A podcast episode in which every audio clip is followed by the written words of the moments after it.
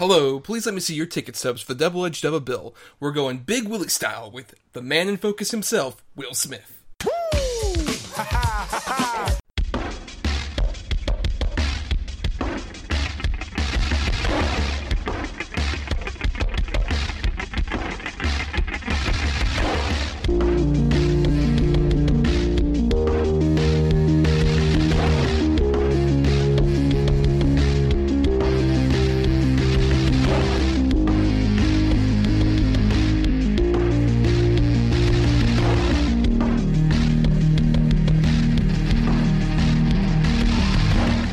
Week, Adam Thomas and Thomas Mariani will come to the table to discuss the randomly selected yin and yang of a double feature. Then, both will have to pick a number between 1 and 10 in order to seal their fates for the next episode. One will have two good movies, the other two bad ones. Let the chaos begin.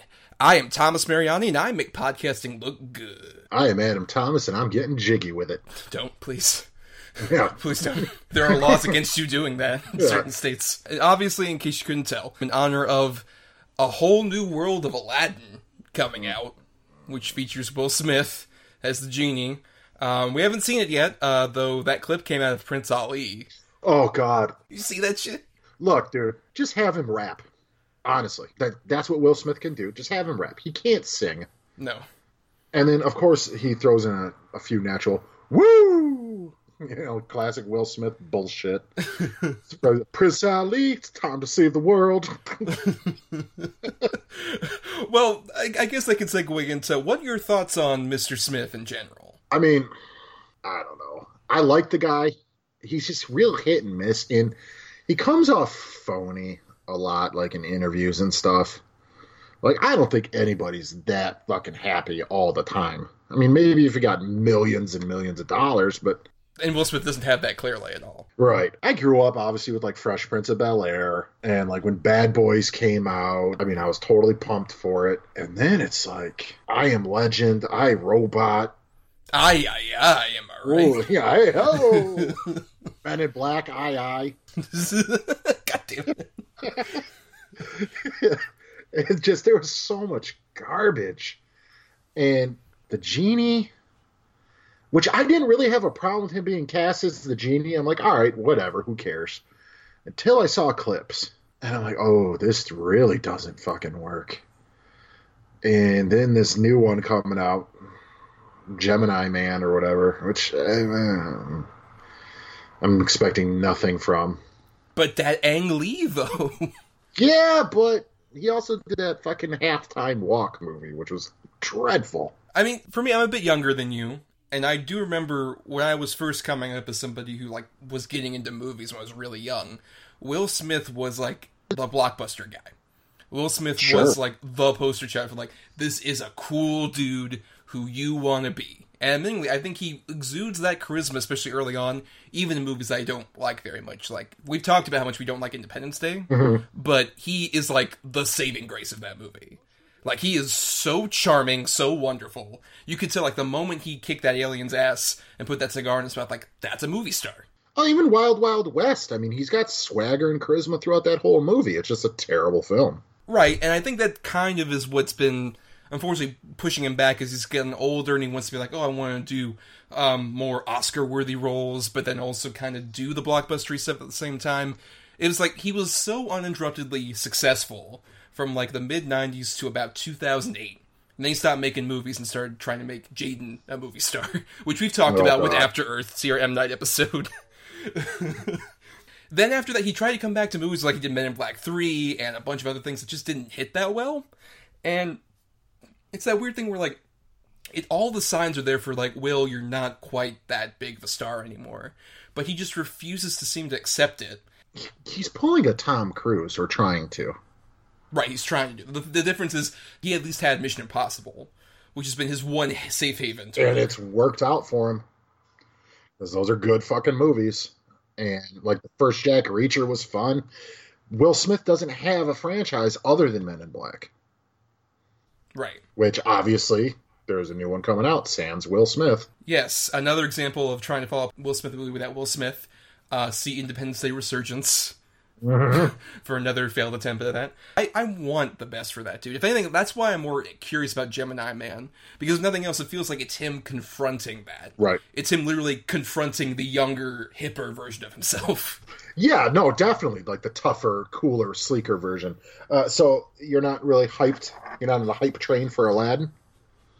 I mean, I'll say this much: it's not just because Will Smith, though. There's a hundred other reasons why. Well, I mean, could it be that the director of Snatch is directing it? Could that be part of it? I mean, you know, there's that. There's also, um, do we do you have like a therapist couch that I can just express all my issues?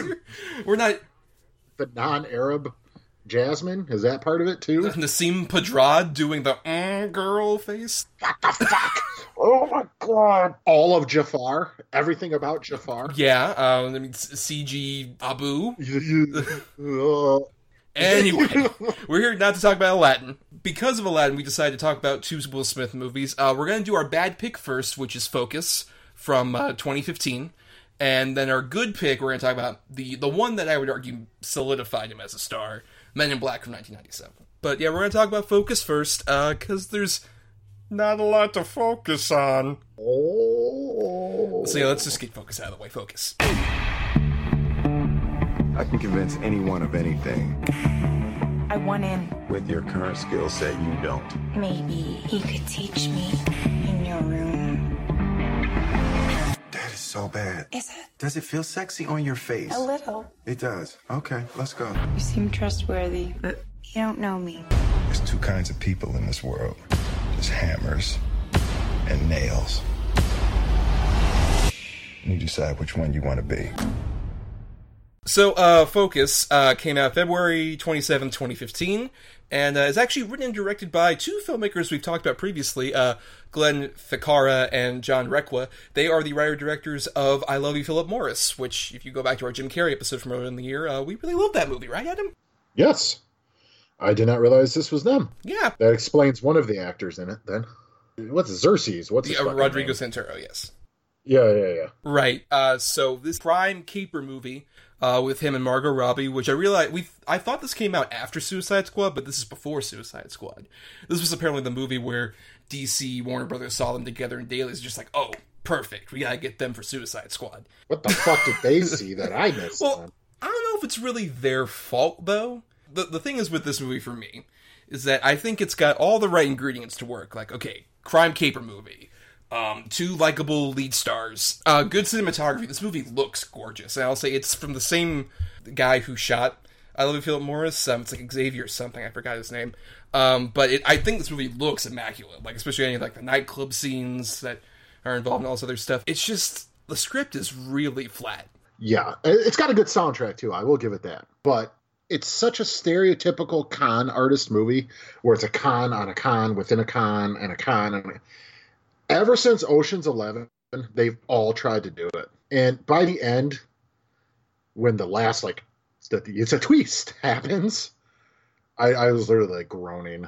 I'm like, this is fucking ridiculous. Uh, by the way, that guy's name uh, Xavier Perez Grobet. oh, see, I thought I thought it was Charles Xavier. So say Patrick Stewart explain- just Yeah, has a side job doing cinematography, but in a wheelchair.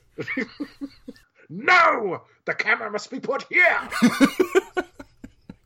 but um, it's it, beautiful locations. I mean, beautiful leads. The ingredients are there, but the recipe just got jumbled. I was actually kind of into it for like the first half hour, yeah, like the whole New Orleans thing and all that. I'm like, this might. I don't understand why this did it. And then the three year later jump happened. I'm like, oh, I get it now.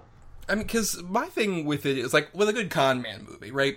You, the the fun of it is watching these people work within whatever means they have to rip people off and use that like charisma and charm while also sliding their arms the other side. Like that's why my favorite sequence probably in the whole movie is when Margot Robbie is first in the crowd in New Orleans and she starts conning people. Yeah. And she just like transposes the money everywhere. That's a really good example of like how I think despite I don't like their script. The directors, I think, do a really great job of showing off, just like, okay, this guy's over here coming this way. Margot mhm. Robbie slices this over this way, that way. That I was, I agree. Like up to around that point, I was like, oh, okay, this is actually like it seems like a fun, small, maybe forgettable caper movie. And then honestly, for me though, it's the scene that takes place at the Super Bowl where I started really getting like, oh, Are you talking about where she sees him in the binoculars and yeah. Yeah, me too. The good saving grace of that scene is BD Wong, who is Oh, hysterical. fantastic. Yeah, scene. he was great. Especially when they're just like, "You want to do double or nothing?" Fuck no, I'm not doing that. But when Like- they when he gives her the explanation, like we've been putting the number fifty five in Oh his head for days, how fucking stupid! Just so like- you're, telling me they went up on the light fixtures in the Mhm. hotel and put fi- five five on it? Totally, They Adam. put- Obviously, They started a fake protest, vote no on Proposition fifty five. They put taxi ads up like Club fifty five. What, dude? they played "Sympathy for the Devil" twice so that he could get the 55 bars or whatever the fuck. woo is Cantonese for five. So he's go woo woo. It's saying fifty five in Chinese. God damn it! Woo! I forgot how stupid that example was. I was pushing that out of my head. Fucking stupid.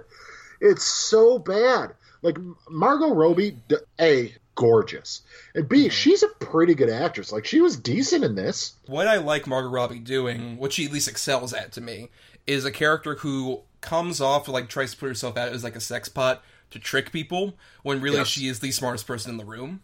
I think she Right. does that so well in so many movies, like uh where she uses her beauty to really try and connive and get what she wants in a way that's like really layered and complex. Like that's why I love her in I Tonya. I have a lot of issues with I Tonya, but she's so good. That in yet. it. Her Nice. and um, Allison Janney are so good in that movie because it's definitely it's like the mother carrying on that thing to her daughter. You want to bullshit everybody in the room. I have other issues with that movie, but they are so good because they're able to exude this confidence to prove like they are actually real three dimensional characters people don't give them the credit to be because she's just so gorgeous. And I think the problem with this movie is that they constantly put her in the dark, and that makes so little use of her talents. Yeah, I agree. Unfortunately, she was more of just the eye candy than anything else. Yeah.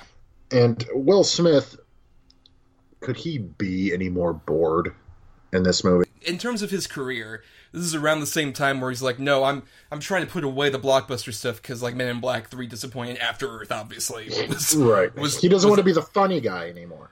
Well, no, he wants to be like the guy's like, no, man, I want to be like the Robert Redford of this generation, where like I can I can be like the serious dramatic actor because this is around the same time of like Concussion. Like I believe he's losing Oscar opportunities for Concussion when this movie comes out around that same time, um, and it just feels like this definitely feels like more of a cast job, whereas like it's it's more of a shame in like Concussion where you can tell like he really wants this to work, but it's like, Will, you're not good at this.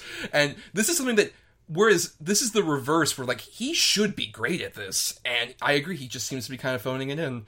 Cuz I remember around this time also like there were all these rumors like oh he's having a secret relationship with Margot Robbie. It's like I don't believe their chemistry. One hundred percent. In fact, that was the first question Heather asked me after I told her I watched it.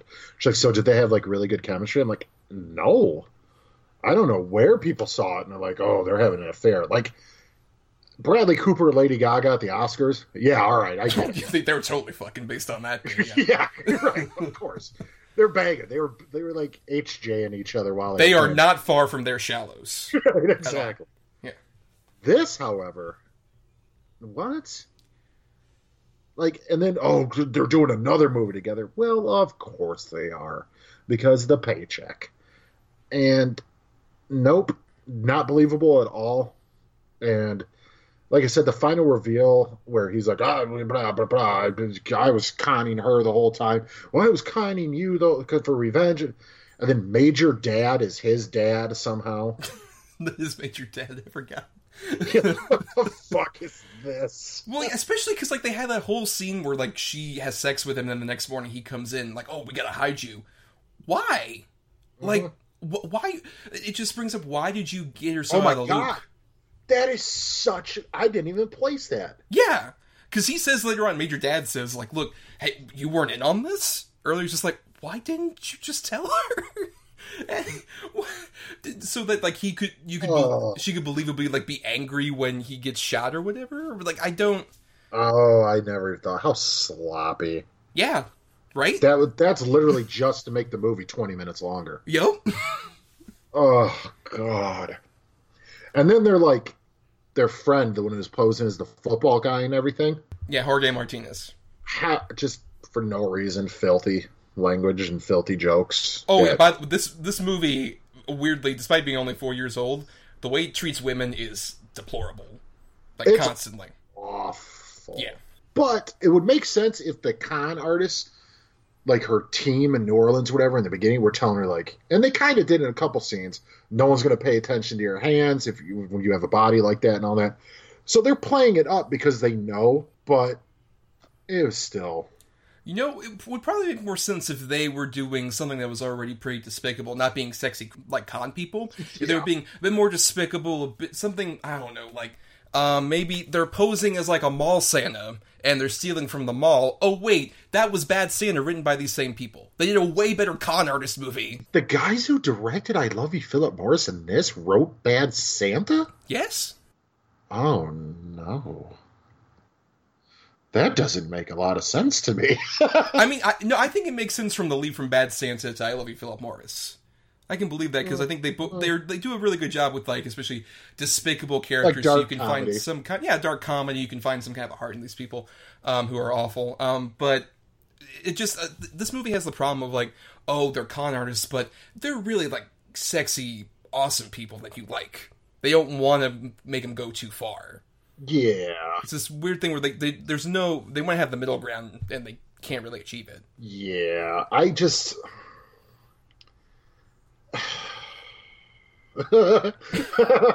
it's just. Well, while you're running out of gas on this, why don't you just go into final thoughts so we can talk about the really good movie? Okay.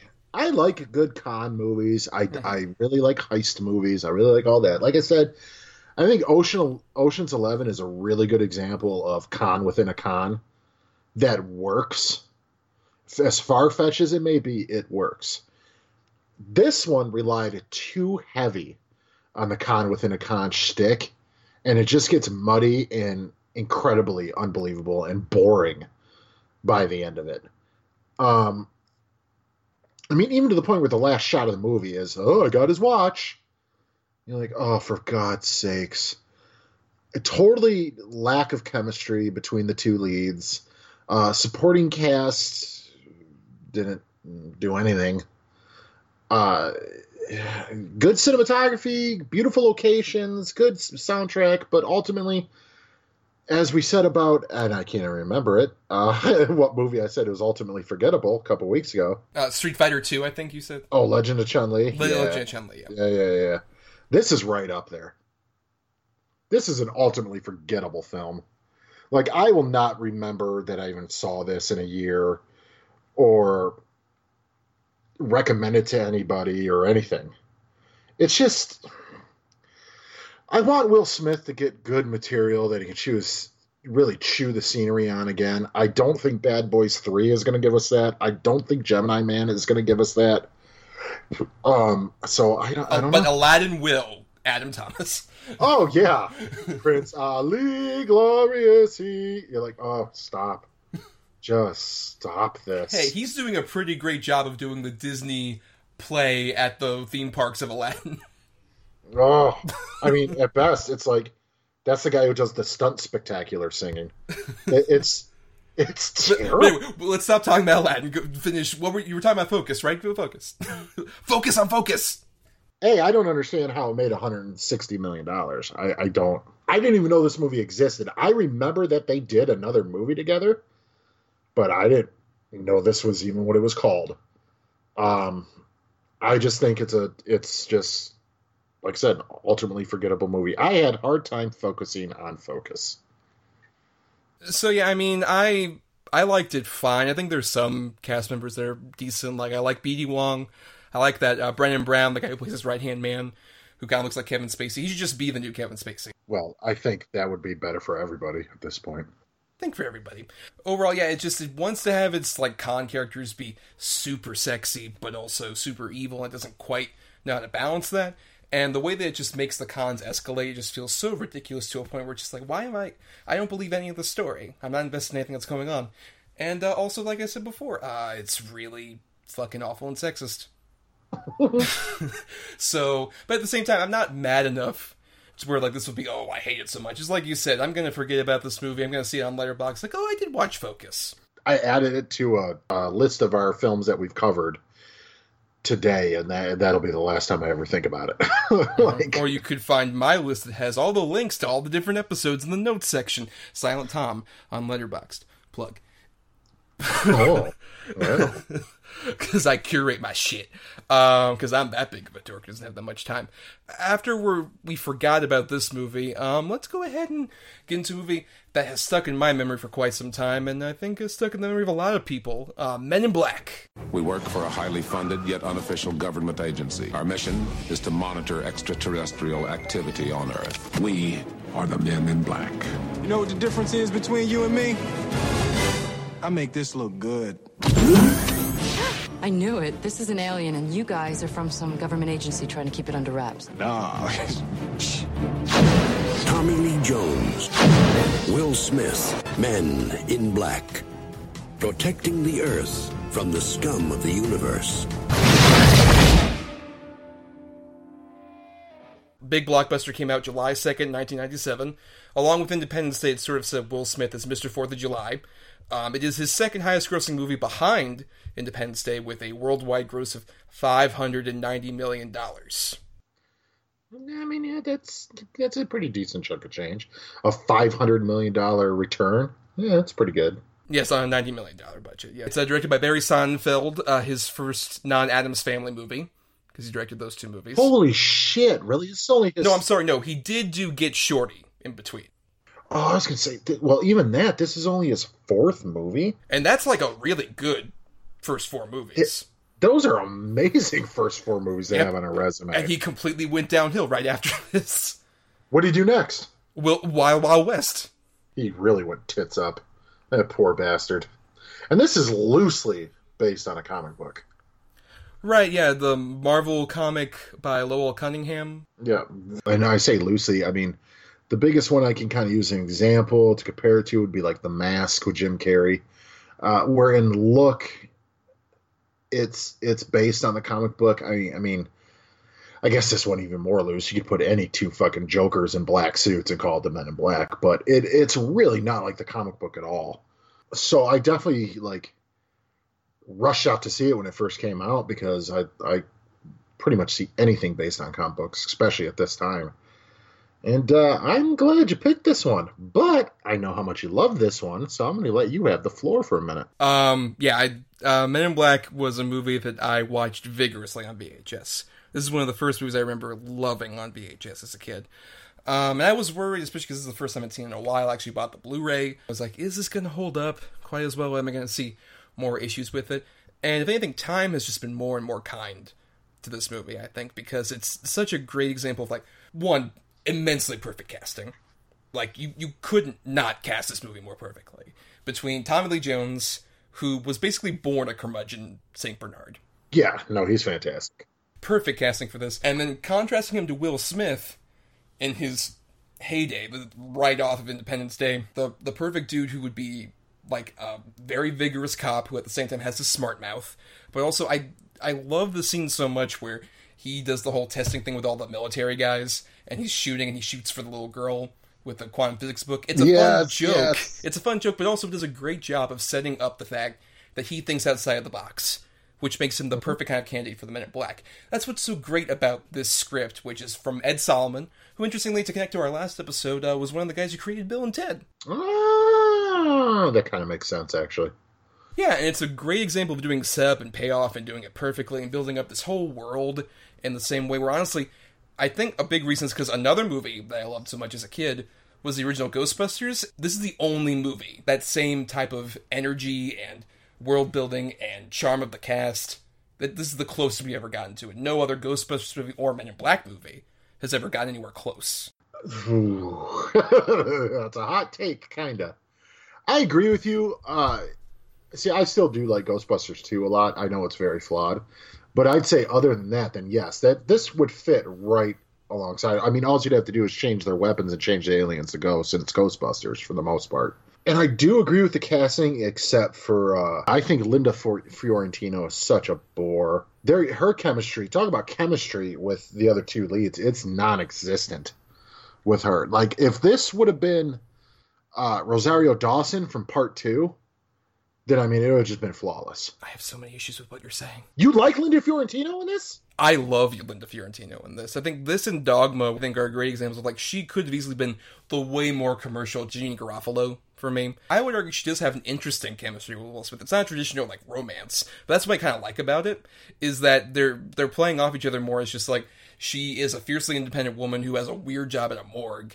And he is kind of grossed out by her, but also kind of attracted to her at the same time. I, I really like their back and forth. I honestly wish she was in like at least Men in Black 2. I really like her in this movie, honestly. Uh, well, I guess we're gonna have to agree to disagree.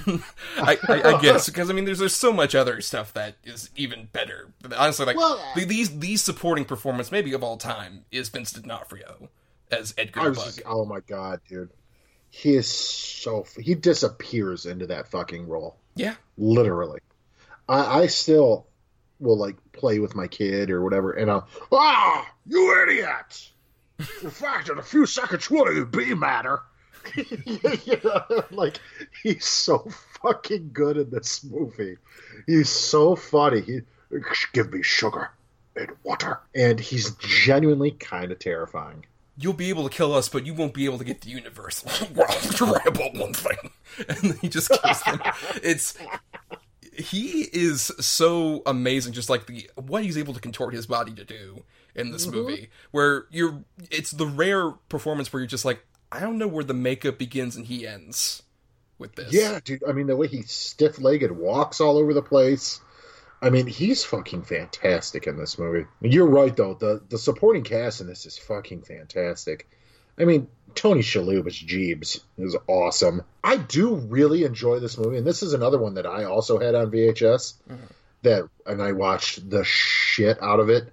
Uh, back when I was drawing a lot, I would literally I had like six VHS movies that I bought super cheap. They would just go on rotation all day, and I would just draw and stuff. And this was one of the six that I constantly found myself stopping what I was doing to watch. You've said before, it's such a like prime example of a almost a perfect summer blockbuster. It's so fun and action packed and comedy and great leads and a fun story. Yeah, I mean, yeah, I, I totally, obviously, I agree with the words that I previously stated on this podcast several times.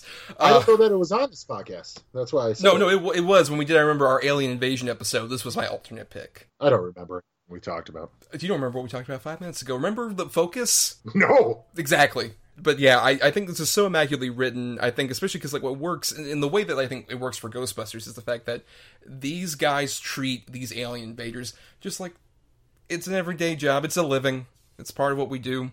The fact that it makes that world feel so lived in, where especially like right from the beginning, this the opening of this movie is so genius to set up the whole tone and the whole concept, and the, especially the K character, where you have like all these um, illegal immigrants that are coming in, and he just picks out the one that's nailing, just like yeah, go ahead and get rid of the real invaders that are trying to get us all. We haven't talked about much, but Rick Baker's like alien design and the makeup here. It, there's a reason he won an Oscar for it. It's amazing. It's his tour de force as a makeup artist, I would argue. And I love like American Werewolf in London, a lot of the stuff that he did, but just the amount of different designs on display and the way that, like I said, Edgar the Bug feels just like it. That's not Vincent D'Onofrio. That's some weird mutant clone.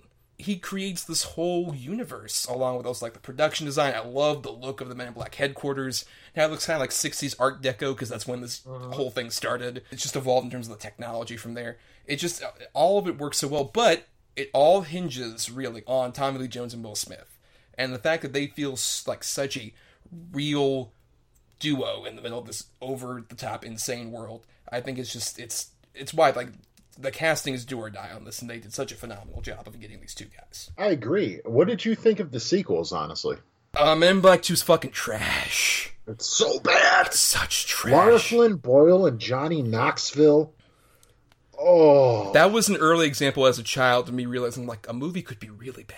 it's a bad, bad movie. It that That's a really good example of a sequel that shits the bed. It's it's so sequelitis. We're just like, hey, let's bring back David Cross. Let's bring back the Pug. Let's bring back the the Worm guys and make them bigger roles. Like they're so fun here.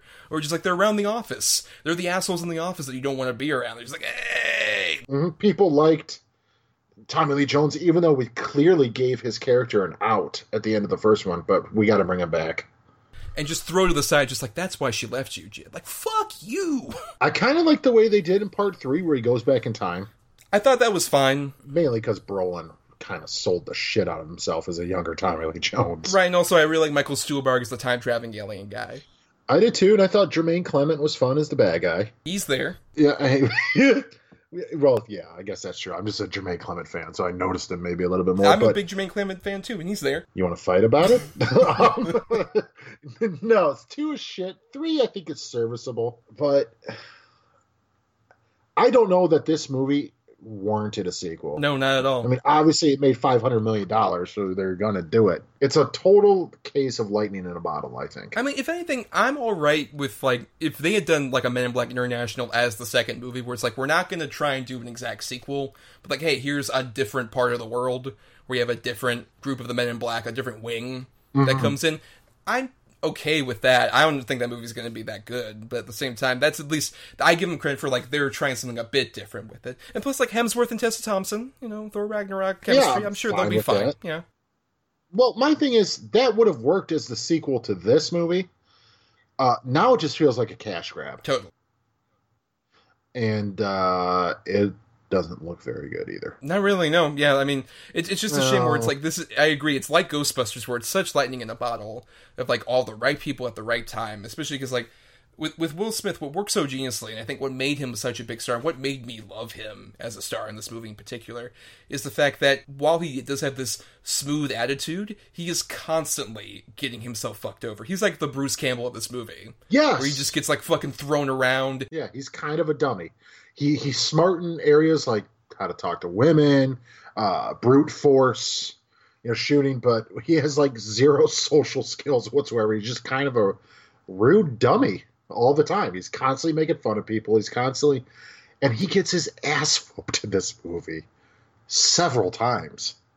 especially when I love when he's in the car and they're upside down and he's got like his feet on the sunroof of the car and he's trying to get his bearings all the time and That's a good perfectly one. fine. Or he's Yeah. trying to deliver the baby on the side of the road.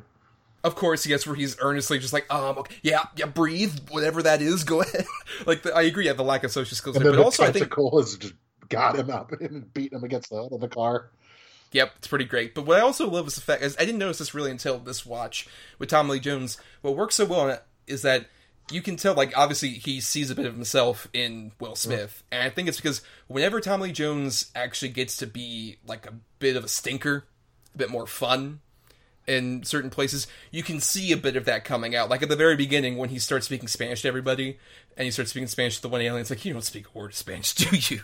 Yeah. And the guy just laughs. You can tell like he has that same sort of like comedic sensibility that he shares with Will Smith, which you don't see anymore with Tommy Lee Jones because he's just stone faced Saint Bernard the whole time. so much. He can be really charming and fun when he wants to be, and this Mm-hmm. is a great example of it. But at the same time, he also has that honest sort of like regret and about his past with like the scene where he looks up his wife. Oh, heartbreaking. Yeah, and uh, just the delivery on the line where it's like, "Well, I guess you know what they say: better to love than lost." Try it. Mhm. That says so much about that dude. It's so perfectly comedically timed, but also it says a lot about that guy as a character. And I also love his his running gag through the movie, where he's constantly calling Will Smith like slick, slugger, sport. constantly, and that was one of the things that Will Smith told him that he can't do when he joined. Right. he's constantly okay, whatever you say, slick, right away. Uh, and also, uh, obviously, a lot of credit to uh, this is the last role before Rip Torn went insane officially. Like he'd been crazy. This is the first one before he just went full on. Like I'm stealing from banks. Crazy. What? I don't know anything about this. He, uh, I believe, attempted robbery at some point. Maybe it was on a bank, but he did attempt robbery while highly intoxicated. Did, so he tried to rob a bank before dodgeball. I, I think it was after dodgeball. Okay, so because dodgeball right, so- was a while after, not a while, a while, but dodgeball was what, like two thousand seven? 2004. But but even then, like that's still, Still, not. Rip no, that's to rob a bank. I mean, at some point, yeah, because that. I mean, he's always been crazy. Like, have you seen that footage from like the old '70s movie where he tries to like stab the director with a knife and they caught it on camera? No. That's this is a real thing. You can look that up. He tried to stab at least somebody. so he's a maniac. He is crazy, yes. This is one of the last times I'll say where he was still able to conceal that enough to be in movies because he hasn't been in, he hasn't been in much lately. Uh, but I think he's he is great, especially um, the bit where they talk about the world's gonna explode. He's just like, yeah, sucks, doesn't it? he just it's like it's a day at the office again. Once again, um, what's interesting, I also found this out. Um, the whole backstory for the aliens, where it's like they're trying to like get the galaxy and it's like a peaceful mission, was actually something they did completely in post because originally when they shot it, it was actually a whole thing where the tall guy and the guy who owned the cat were actually like two warring factions that kept fighting because their dead would actually feed the bugs and keep them at bay. Oh um, Jesus! I know, and that was like a whole thing that was in there. And in post, without any reshoots, they were just like, you know what, we should change this. So it's only like that whole scene where they're talking at the diner is them actually speaking English, and they're just dubbed over with like alien voices and have subtitles. If you read their lips, they're speaking English for a completely different set of lines. Oh no shit! Yeah, See, I never knew any of that. exactly. I didn't know until I was like watching the special features. I'm like, what? That's that just shows also how immensely well edited this movie is. Slick, 98 minutes, just not a f- bit of fat on this entire movie. No, and in fact, it doesn't even feel like it's 98 minutes. I mean, it feels almost like an episodic television show, like a, a ha- like a good 45 to 50 minutes. I mean, this movie just is a breeze to get through. It also is a great example of um, I mentioned the makeup effects, but how they actually blend together practical and CG stuff. I think is like the perfect way to do it. Yeah, it still holds up pretty well. You're always going to be able to see the outdatedness in CG. I mean, literally almost every couple months, it, there's new technology, but it still holds up fairly well. Like that whole scene where he where Jay first goes through the MIB lobby and just all the different creatures there. I know, It's- awesome. it's amazing. You're just going through. That's why, as a kid, I loved going to the um the only good sequel to this movie, the Men in Black ride, over at Universal Studios, which has Will Smith doing the videos, which is amazing for like 2002 when they did that. Right. They got Will Smith to fucking do that. Um, but you walk through the lobby, um, and like the lobby's there and like the line, you're up on like obviously like these rafters and stuff. But I was just like, I want to go down there. I don't care about the ride. I want to go to the MIB headquarters. I want to talk to Bob and blah blah blah which Right. another great bit. uh, it almost kind of like honestly, I realized watching this too, just looking back, this is the a good gateway. I realized for me with like a lot of sci-fi comedy. Like Oh, I don't makes think I would have gotten to like Hitchhiker's Guide to the Galaxy without this movie. Well, I never did get into it, but it does make sense. This is a good launch point. Yeah. Right, it's a good gateway drug to like movies that have like a weirder sensibility, but at the same time, this is so commercial. And you know, we should also talk about, of course, this is back in the glory days when Will Smith did a rap to accompany Oh yeah. his. Uh, the men in. Oh, here come the men in black. here come, God damn it, get the Here lyrics come right. The men in black. Yeah, If you ever get near us, don't fear us. We're fearless. it's so stupid. It's so stupid. But it's immensely catchy. Uh, yeah, I'd argue this in his fucking jam for Wild Wild West is like super catchy. That's the weird thing is Wild Wild West is the better song for the way worse movie, Way worse movie.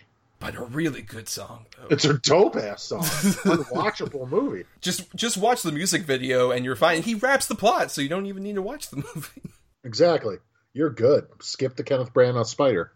Um, no, dude, I really, really do like this movie, and this is definitely one that this falls right in line with me for like Jurassic Park or things like that. That once my kid is a little bit older, that she can she'll watch and like enjoy. This is a good movie to show like a six, seven year old. It really is. yeah, it, it worked for me, and look where I am. Oh fuck! This is I am your omen, Adam. Don't do I might want to rethink that strategy. it's a bold strategy. Let's see if it pays off, Cotton. Um, but you know, I, I want before we go into final thoughts, I do want to ask. So, what do you think is missing from Will Smith's later performances that works so immensely well here?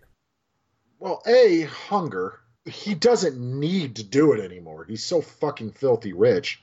Although he probably didn't need to do it here because he's also been riding high in that Fresh Prince of Bel Air money. But he hasn't changed his shtick since this kind of like even in Bad Boys One and Two, he's this character. So he's either this guy or the ultra serious seven pounds guy, and that's it. I don't know if he has the fucking range that we all that well at least that he hopes he has. And I th- it almost feels like the roles he takes now are roles that are written for a Will Smith type, and he just gets them. you know what I mean? It, it's either he hasn't had a chance to show off any range or he doesn't have range. This was just a fun movie that he actually gave a shit about being in. And I don't think he really gives a shit anymore. Yeah, I think that's that's part of the problem. I, I think also it's just it's like I mentioned the fact that he plays this guy who has like an ego or facade ends up getting subverted where like every time he gets hit. There's a willingness to make fun of yourself a bit more versus I think Mhm. as he's gotten older, he just has too much of like this I'm a cool dad vibe. So you think he takes himself a little too seriously? I think a bit of that, but it's a weird thing where he takes himself too seriously, but he loves his dad jokes. Like that's the kind of air that he has. He just is like, I'm the cool guy, and I can make fun of people, but I'm not the butt of the joke, right? Right? I'm not that. Um, and I think that's just been That's a good point because on the flip side, his so his bizarro Will Smith would be like a Ryan Reynolds then. yeah. Well, the, the thing is, Ryan Reynolds, I don't think ever lost that demeanor. I just think he took some bad roles that kind of didn't Well, so did this. So Exemplify did that. this guy though. Yeah, but the thing, the difference is that people kept just showering him with money for like 15 years. Mm. So he's just like, "Hey, if it ain't broke, don't fix it." Woo, ha ha ha ha. Like that's that's that's the thing. It's just that like he he feels like he's really is a victim of his success. Yeah. I really wish that something like a you know Wild Wild West and some of his other like late 90s, early 2000s movies hadn't done as well. So you could have a bit more of like an ego chick. Like, look, it's not always gonna work. Uh, except it did, honestly. And I, but it's also not from like lack of trying in certain places. Like I think, like in I Am Legend, for example, as bad as that movie is, he's really giving it his all. He's fantastic in the movie. Yeah. It's not him. Yeah, there's a lot of stuff around him that doesn't quite work for him. Mm-hmm.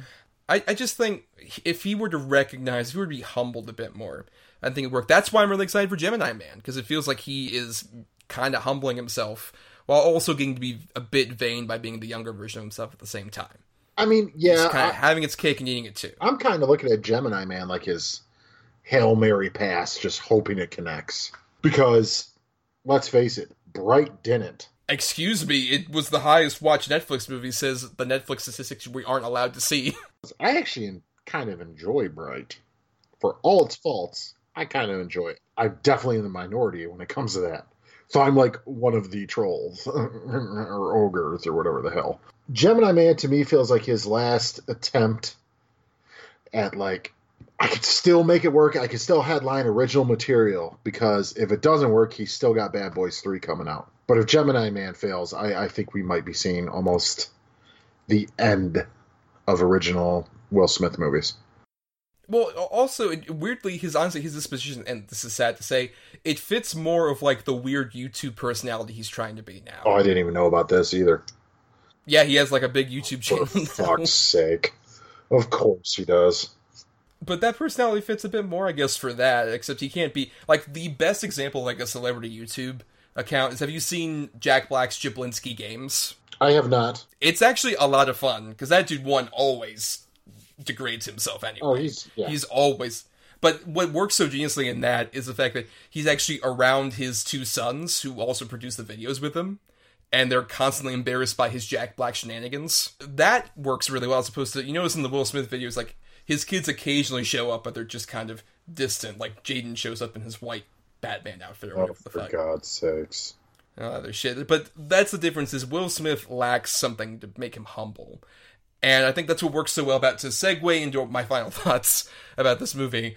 Uh, remember when we were talking about Men in Black? Um, what works so well about Men in Black is just that like he is able to not take himself so seriously. In the same way that worked about Fresh Prince, he's able to like be the butt of the joke while also being kind of cool. It, it more endears you to him being cool Mhm. honestly that he's willing to like make fun of himself a bit and that contrasts perfectly from tommy lee jones who's having a lot of fun and it's such a perfectly written script that's so tight that just like this perfect setup payoff and all this other stuff even when they had like completely changed stuff in post Um, they did such a great job with it, and Rick Baker, like I said, his tour de force, I would argue, is this movie with all the different designs that he does here. It's honestly a near perfect movie for me.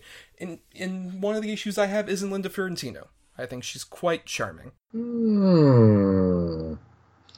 Well, I'm going to disagree with the Linda Fiorentino thing. I find her completely wooden, boring. That might just be one of my things. She's never worked for me. Like anything I've seen her in, I don't like her. But I will say this is also a prime example of a good summer blockbuster. This is this is a great movie. This would be a fun movie for fans of like modern day MCU, younger fans who really like like Guardians of the Galaxy to go back and watch something like this. This is a really really fun movie, a great tone, great ensemble cast. I mean, yeah, you got your two main leads, but all the supporting casts are fantastic. Like you already said, the the um, makeup effects and the creature design and everything is so good in this. The action's fun, great antagonist in Vincent D'Onofrio. Uh, honestly, this this probably is, and I think I have to agree with you, the star-making turn for Will Smith.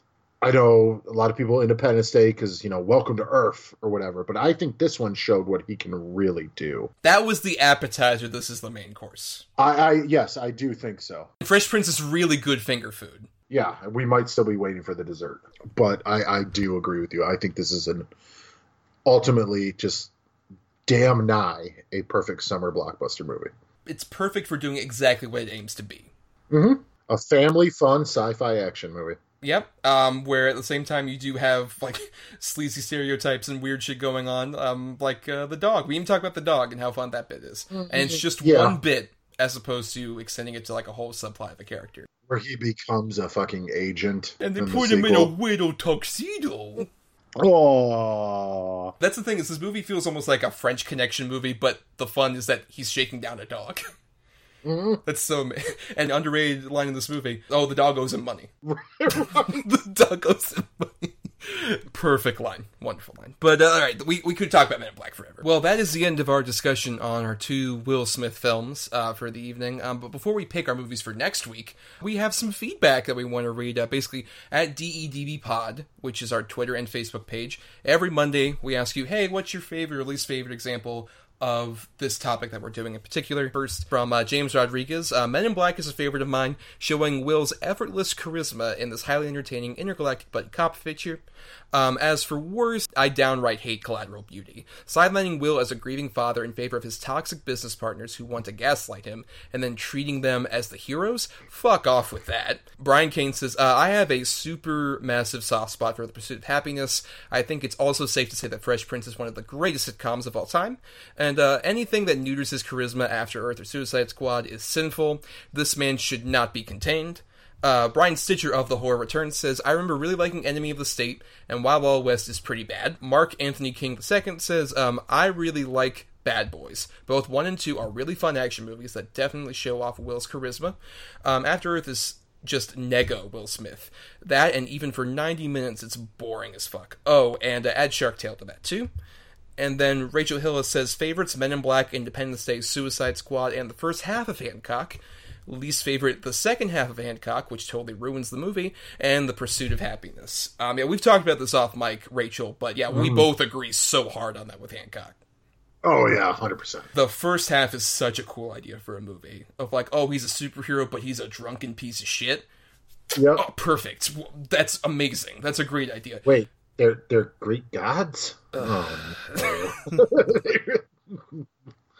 uh, and as far as uh Brian, I remember really liking Enemy of State too. I haven't seen it in a long time, but it wasn't because of Will Smith. It was because of Hackman.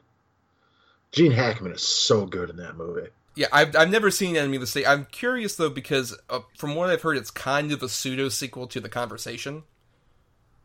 Yeah, I could see that. Yeah, that, that's Yeah. what I've heard people say it is, which I love The Conversation, and that's a back pocket because that's an underrated as fuck movie. Hmm Hey, you know what Francis Ford Coppola made in between two Godfather movies? Another great movie. Holy shit! Wow. Right, surprising. For yeah, for sure. Um, and you know, with Bad Boys One and Two, I will say I think Bad Boys One is fine, and then Bad Hmm. Boys Two is less a good movie and a fascinating display of what I both love and hate about Michael Bay. Yes. It's pure testosterone cranked up to 11. Yep. It's insanity. But and at the same time, while there's so much stupid stuff, anything with Martin Lawrence doing comedy bits or like the rats fucking stuff like that, terrible. Mm. But then on the complete opposite side, anytime Michael Bay does his big stupid camera moves, it's amazing in that movie. Yep. Like that That freeway chase scene. with the corpses, yes, amazing. Yes. Or the fact that Yes. they destroy fucking Havana.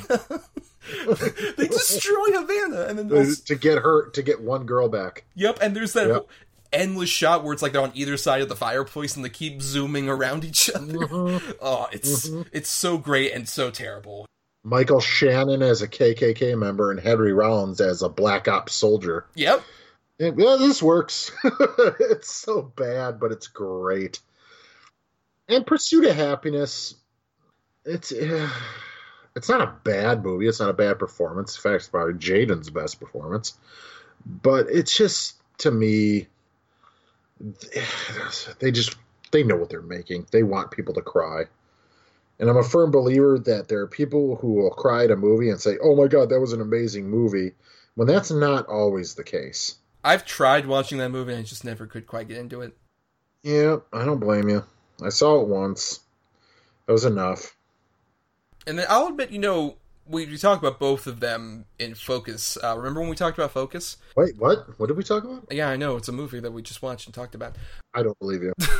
But with uh with Suicide Squad, I did feel like they were two of the only parts that I found interesting were him and Margot Robbie. ah, see, now I did like Margot Robbie in it. I thought Will Smith was just being Will Smith.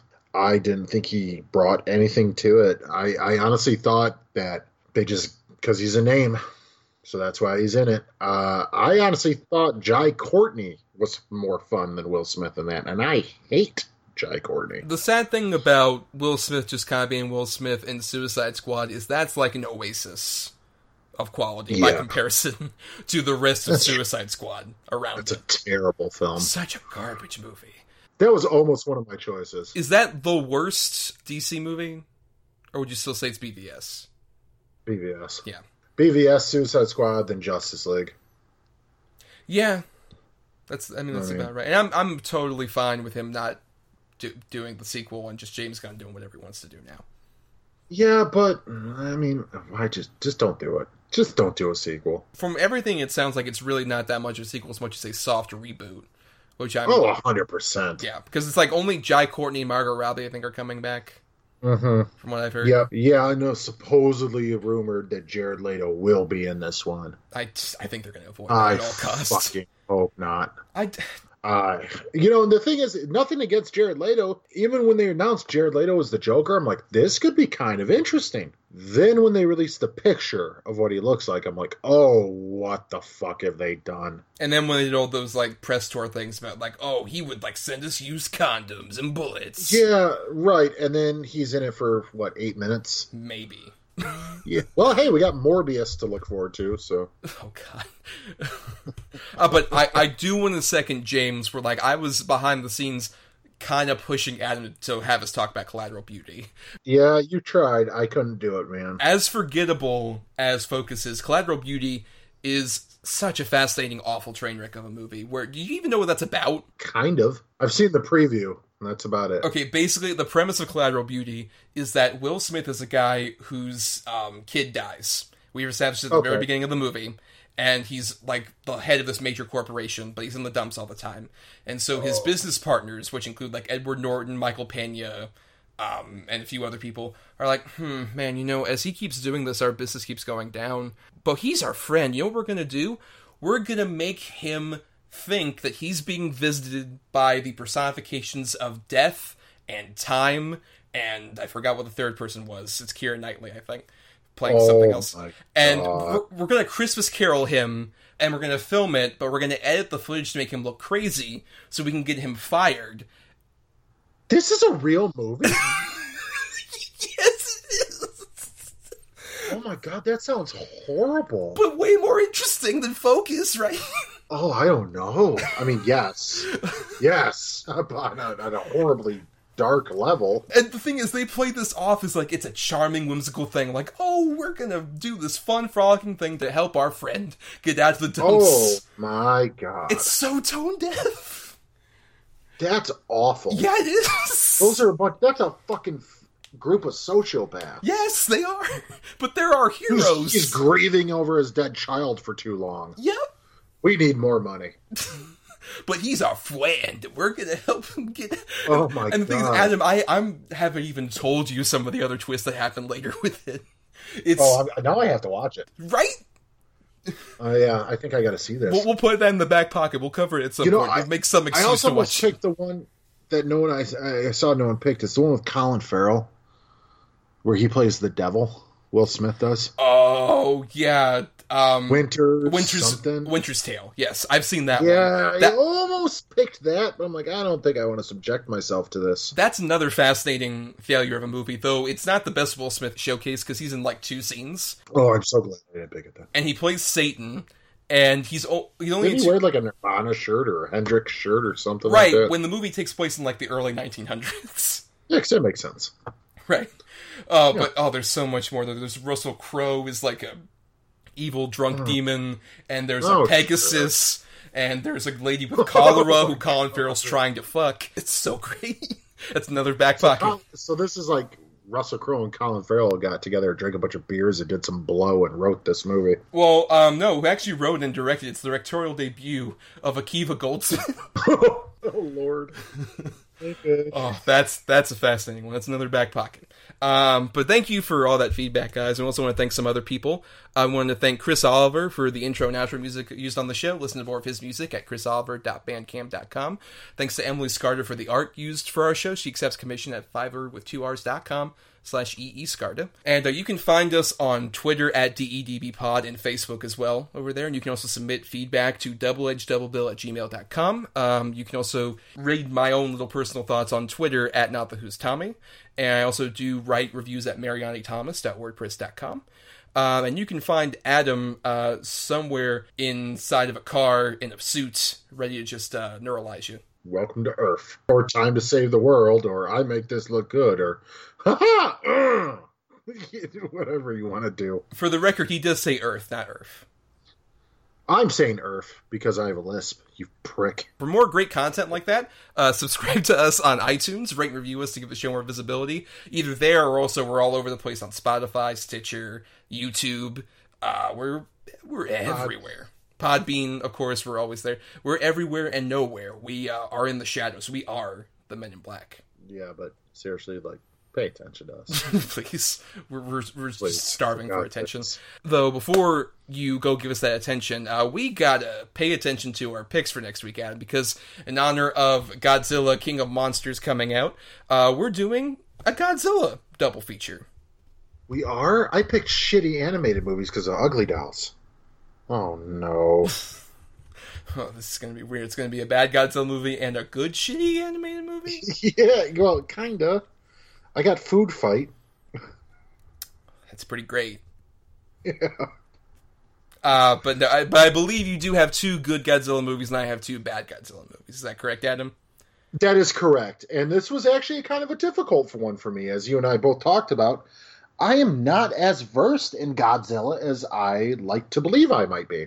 I definitely have a high appreciation for the character, and I definitely recognize what the character and the series has done for film, kaiju movies, horror movies, whatever you want to call it in general. But I ain't seen nearly as many as I thought I have. Um, I've seen probably of like the original Toho ones. I've seen probably about half. I'm not. I'm probably a bit more versed than you, but not nearly. Yeah, I've seen I think five or six total. Yeah, um, a lot of that has to do with our potential guest for next week. Just wait for that. Um, exposing me to a lot more of those movies. Uh, but we both have uh, two movies uh, each, and one has the two good movies, one has the two bad, and we've each assigned numbers between one and ten for both those choices. So the other will pick a number between one and ten to get closest to whatever good choice and whatever bad choice. You'll hear it in a second, folks. Let's uh, go ahead and get this started. For your two good choices, Adam, I'm going to pick the number six. At number 10, because I just went 1 and 10. Number 10 is Ghidorah, the three headed monster. Okay, that's one I've seen. It's a good one. Oh, I have not. So great. And at number one, I had Godzilla vs. Biollante, which I heard was a fun one. Yeah, I mean, I'm a big fan of that, but I, I love Little Shop of Horrors, and it's literally Godzilla vs. Audrey 2. So Oh, nice. See, I also never seen that one. So, it's pretty fun. yeah, by the way, who's our guest for next week? Is it Matthew Broderick? Tatopoulos. Yeah, I'm going to ask him. How does it feel like to kill somebody, you bastard? I'm sure that's the best question to ask anybody. Look it up, guys. It really happened. Um, but now for Yep. my two bad movies, Adam. Hmm. Hmm. I'm going to go number two. Okay. At number one, I had uh, the immensely controversial amongst Godzilla fans, uh, pretty infamously bad one Godzilla's Revenge. Ooh, I've heard of this one, and again, I'm not versed in Godzilla. I've heard this is awful. This is one I haven't seen, but I, I'm, I am aware of it. It's one where uh, Oh no! some of the uh, some of the heroes talk, some of the monsters talk. Apparently, in it. Oh yes, I can't wait. that yep, uh, we're we're doing that. Um, and then at uh, number seven, I had uh, Terror of Mechagodzilla, which is one I've heard is also pretty bad. yeah. So this is kind of fun. So it's, it's uh, both of them are blind views for me, uh, and one of them is for you. So that'll be interesting. And then Matthew Broderick can tell us a bunch of cool little anecdotes about murder and 1998 Godzilla. Yeah, I'm, I'm sure. By the way, interesting fact is that uh, these are both uh, our first movies from the '60s that we've done. Or both of them from the 60s. Yeah, and we've never done a '60s movie, so we're making up for time. Keeping it crispy. Yes, that's what we're doing. But that's it, and uh, we'll get back to our kaiju crash of a double feature next week. But until then, woo! Ha ha ha ha. Keep it crispy. Long live the Tooch. Woo!